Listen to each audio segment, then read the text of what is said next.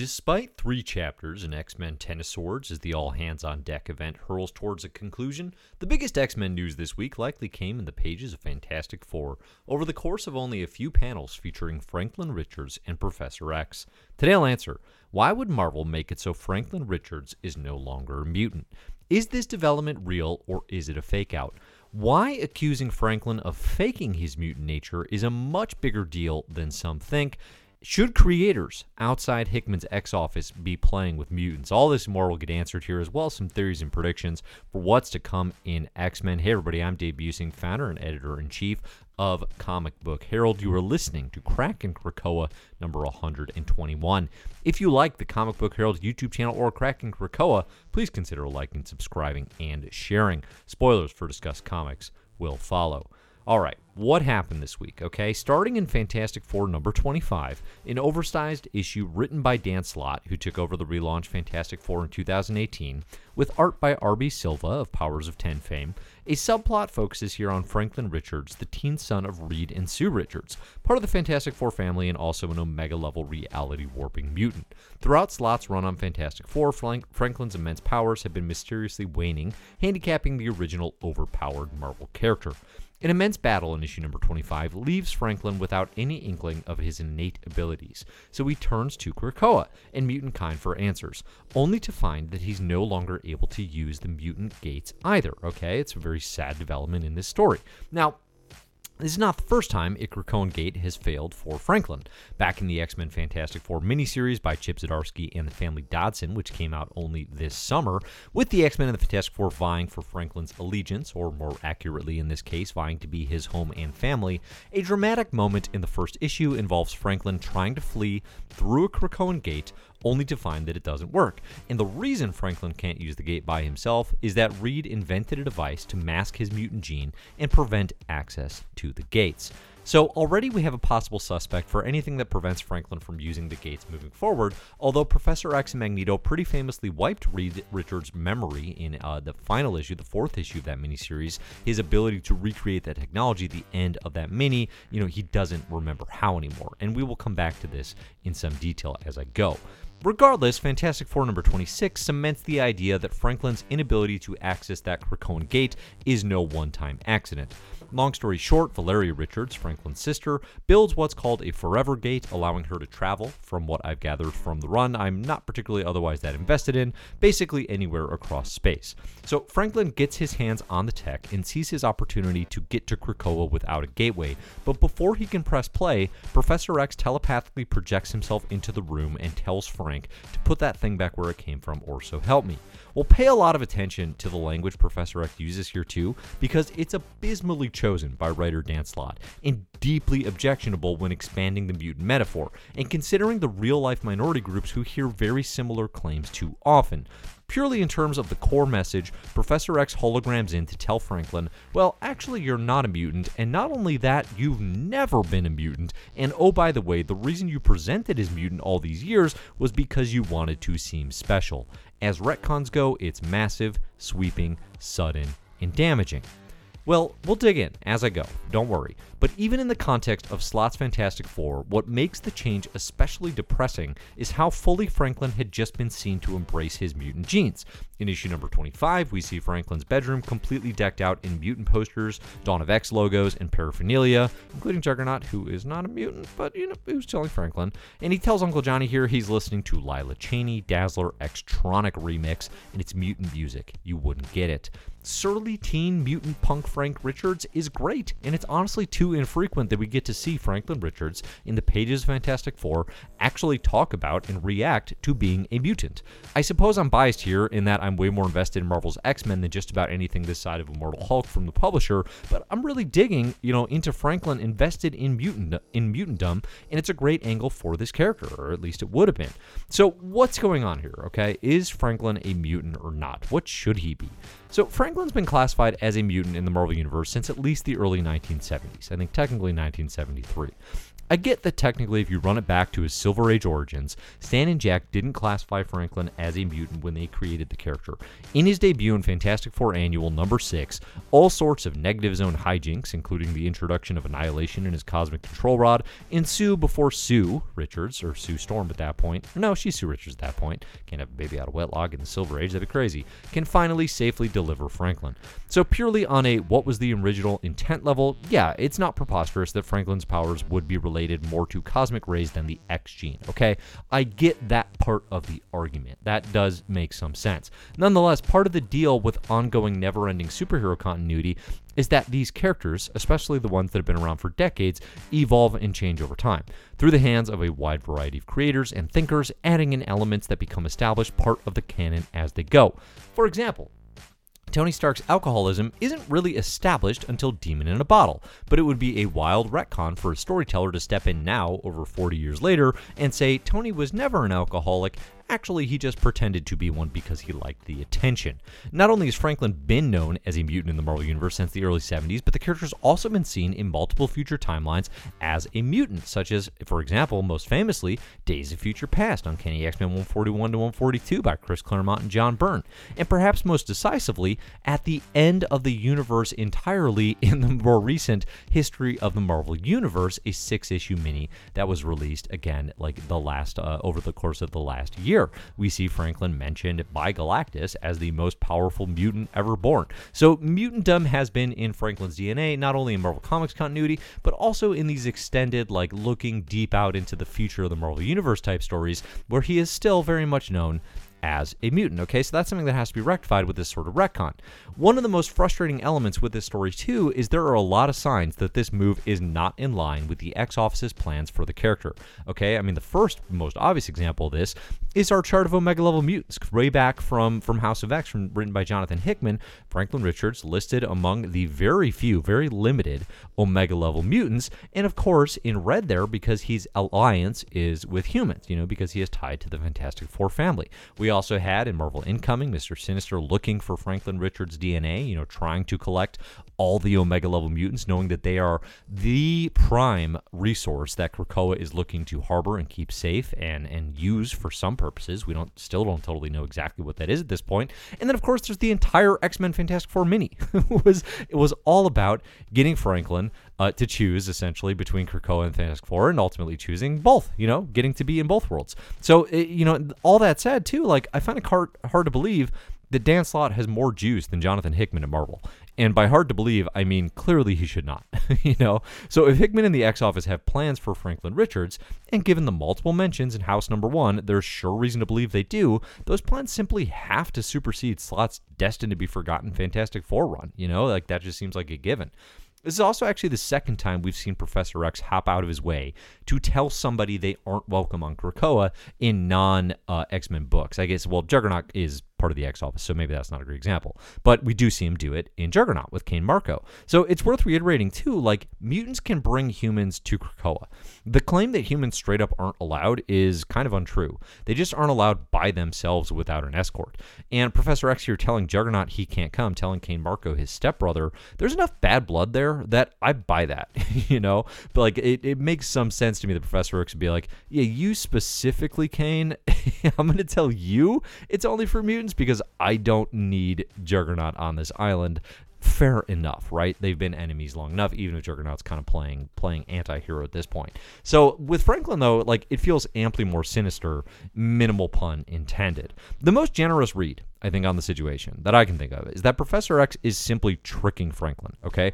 Think about it. They got Franklin on Krakoa already. At the end of the X-Men Fantastic Four miniseries, he gets there. Beast is running tests on him. They're doing the whole thing. So in theory, they have his D N A already. Franklin is the only Omega-level mutant allied to humans. So whether or not he is spending time with uh, Krakoa, whether or not he is more into the mutant side, he still has a family that is all human, right? So in the eventual build that I've been talking about in terms of, like, how the X-Men conquer the galaxy and how this story really expands in the Hickman era and goes cosmic, an alliance of Avengers plus the cosmic side of things that I won't dig into here. You can check out my How Hickman's X-Men Conquer the Galaxy, uh, Kraken Krakoa for more on that, versus the X-Men plus their cosmic alliances. Franklin is a huge chip, right, in that sort of war, and he's also a liability, I think, for Krakoa because they don't know which way he's going to fall. And I think potentially, too, like, taking away his mutantum, that puts Franklin as an enemy on par with the great pretender Wanda Maximoff, right?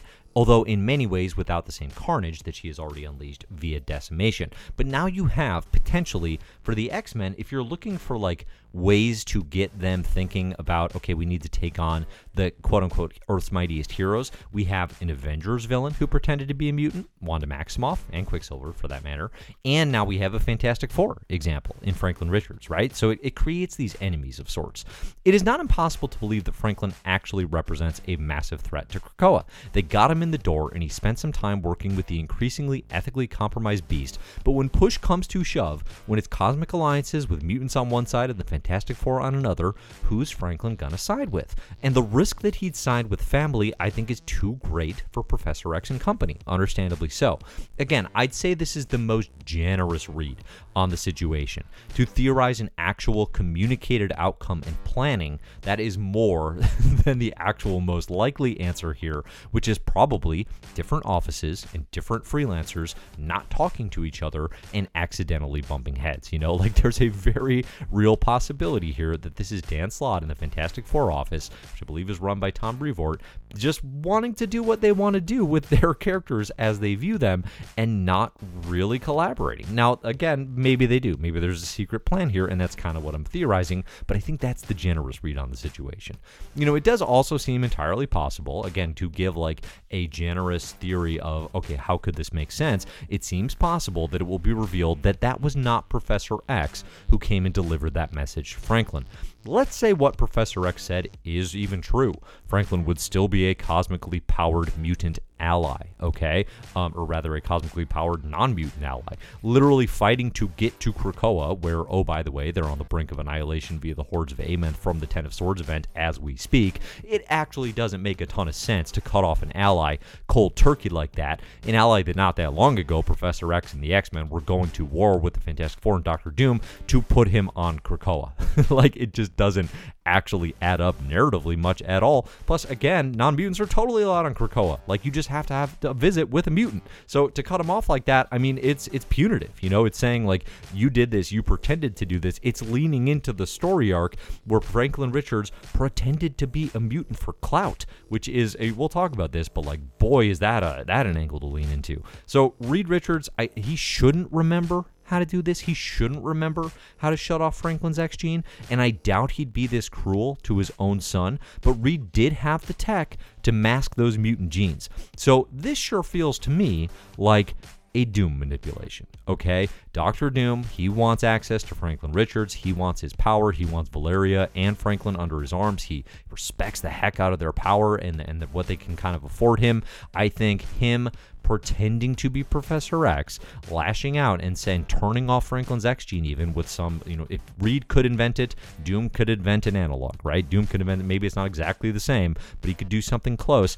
I think this is a plot by Doom. That is a, a very plausible Marvel-style type thing, that would make sense, you know, and it, it at least takes the delivery of this message out of Professor X's mouth uh, in the long term, okay? Now, the short-term damage has been done.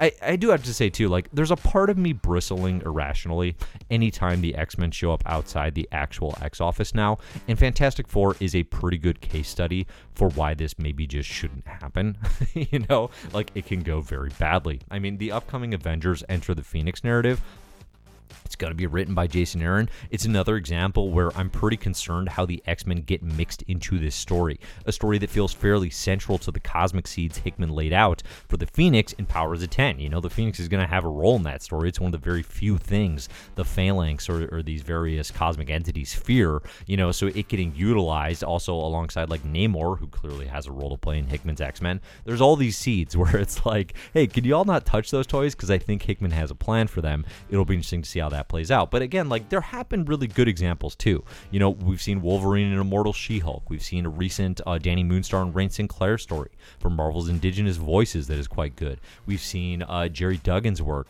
in Savage Avengers, you know, which has also been pretty good too. Of course, that's like two-thirds of those creators are X-Office related, so it makes some sense. I mean, it feels kind of important to mention this, that there have been good examples, because I'm not just inherently opposed to non-X-Office titles integrating elements of the Krakoa era of X-Men. In fact, it's kind of thrilling to capture these moments in my Hickman-era X-Men reading order on Comic Book Herald to see, like, how is Krakoa getting integrated to the Marvel Universe broadly, you know? And before all is said and done, we'll see plenty more instances of X-Men characters in non-X books, and of non-X books responding and reacting to what's happening on Krakoa. You know, it's inevitable. So far, through the first year and change, the Hickman era has really only spilled into the world of Fantastic Four through the Zdarsky written four-issue mini. Otherwise, the X-line has been impacted by other Marvel storytellers, you know, Empire and the upcoming King in Black events, for example, but it's not reaching out and changing things for the likes of the Avengers, Hulk, Daredevil, Spider-Man, et cetera. So that will inevitably cease to be the case at a certain point. You know, Hickman's story, there's no way it doesn't just kind of touch all tendrils and all facets of the Marvel Universe. I'm sure there will be an event down the road that relates to this, and I look forward to it, but that has not happened as of yet. Coming back to the Fantastic Four story, you know, I will caveat here that the Franklin Richards retcon, it's midway through a story, and if there's anything comics fandom is famous for, it's overreacting to a story change that will ultimately revert to their preferred status quo. So purely on the, like, technicality of is he a mutant, isn't he, like, we're in the middle of the story. Dan Slott seems to forever remember Superior Spider-Man in this regard, and for good reason, when fans absolutely lost their minds about the death of Peter Parker and Otto Octavius taking over as Spider-Man. I like Slott's work on Superior Spider-Man an awful lot, and the fan outcry over this plot is embarrassing. It was embarrassing then, and it's embarrassing now, especially when anybody with half a comic under their belt could tell you Peter Parker was always probably kind of going to come back to Marvel, and of course he did in like a little over a year.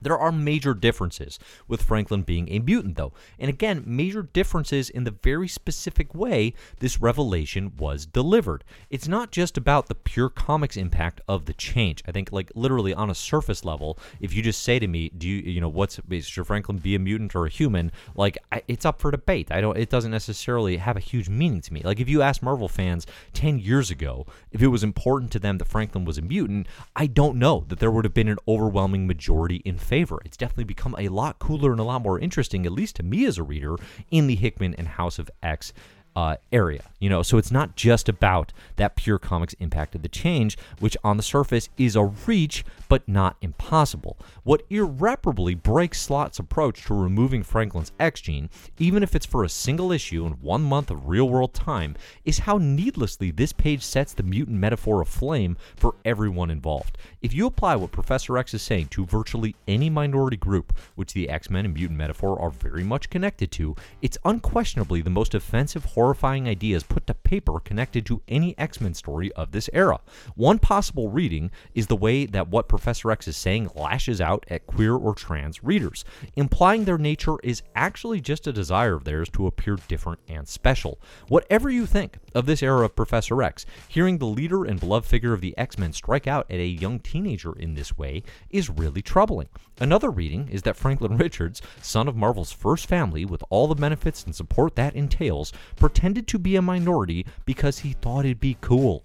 Maybe Slott and company are really planning to dig into what the heck prompts someone to do something like that, but I kind of doubt it, and even if they were, the question would still remain whether or not that was a good idea at all. Again, just because you can doesn't mean that you should. Now, if all this sounds like kind of a reach, I honestly think it all comes down to perspective.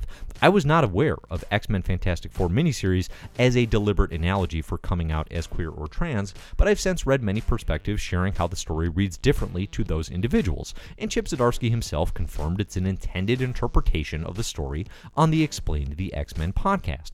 As always, it's fine if you're not picking up on those readings because you have a different perspective, but for many readers, hitting a page like this in an issue of Fantastic Four is a punch to the gut, and that has to be acknowledged. Again, if it sounds like a reach, Dan Slott himself has already apologized for the words. His Twitter presence is a hot mess, so I don't know if he's really done this sufficiently, but I have seen him at least try. I'm not into this idea. Purely, like, just as a fan, I'm not into the idea, but conceptually, I provided ways it can work. But as is, written like this, it never should have seen print. It's just, it, it too offensive. It should not have been put to print. So for more on what are frankly much larger issues, I recommend a couple pieces of writing on the subject, which I'll link to in the show notes. There's a piece by Danny Kinney on Women Write About Comics that came out during the X-Men Fantastic Four Mini that sheds a lot of light on how Franklin's story is interpreted this year that I would recommend, and again, that link will be in the show notes. And Charles Pulliam Moore with I G N wrote this week about Franklin's newfound connections to Rachel Dolezal and even Marvel Comics editor-in-chief C B Cebulski, who pretended to be an Asian man in order to make himself seem more credible as a comics writer interested in Asian culture. In the meantime, I don't really expect this change to last. I, I don't. And given the immediate backlash, you know, I won't be shocked if in a few months' time, this retcon has been written off entirely. So I look forward to Franklin's return to Krakoa and the quality stories that will follow, and, and looking back at this as like a really weird misstep. Um, not w- weird's the wrong word, but just like it's a misstep, you know, and, and a bad one, and for many people, it's an offensive one. Um, so let me know what you think. Let me know what you think about the retcon of Franklin Richards. Does it make sense? Should it have happened? Um, you know, different interpretations I may have missed, obviously. Like, I'm not attuned to everything in this comic. You know, I've had less than a week to percolate. So let me know what you think all this in the comments. Um, too, like, do you want Franklin around as an Omega level mutant, you know, for the, the Hickman narrative? Like, should it be left to the X officers to decide what to do with this character? Is removing him, you know, a problem for the X-Men's future moving forward and the storylines they want to tell? So let me know what you think, comments, theories, all that fun stuff. And uh, I will be happy to read and, and comment where I can. Thanks to everybody who listens to Comic Book Herald Podcast and uh, in YouTube here on Kraken Krakoa. You can find ways to support the site and things that I do at patreon.com slash Comic Book Herald. Thanks in particular to our mysterious benefactors for supporting the site. Thanks Ron Paul Kirkley, Jesse W., Professor Pride, Steve Brennan, Cole Weathers, Martin Lopez, Chris Isidro, Brent Bowser, Professor X three seven six nine, and P D Appleseed for your very generous support in the mysterious benefactors tier, which is the highest tier that I have support on on the pi- Patreon tier, and get your name read on videos. I'm Dave. You can find my stuff at comic book herald dot com, at Comic Book Herald, pretty much anywhere on social. Look for Best Comics Ever and My Marvelous Year podcast for more from me. I'll be back this week with the conclusion coverage of the Ten of Swords event. I'm looking forward to it. I'll see you all there. Thanks for listening, everybody, and as always, enjoy the comics.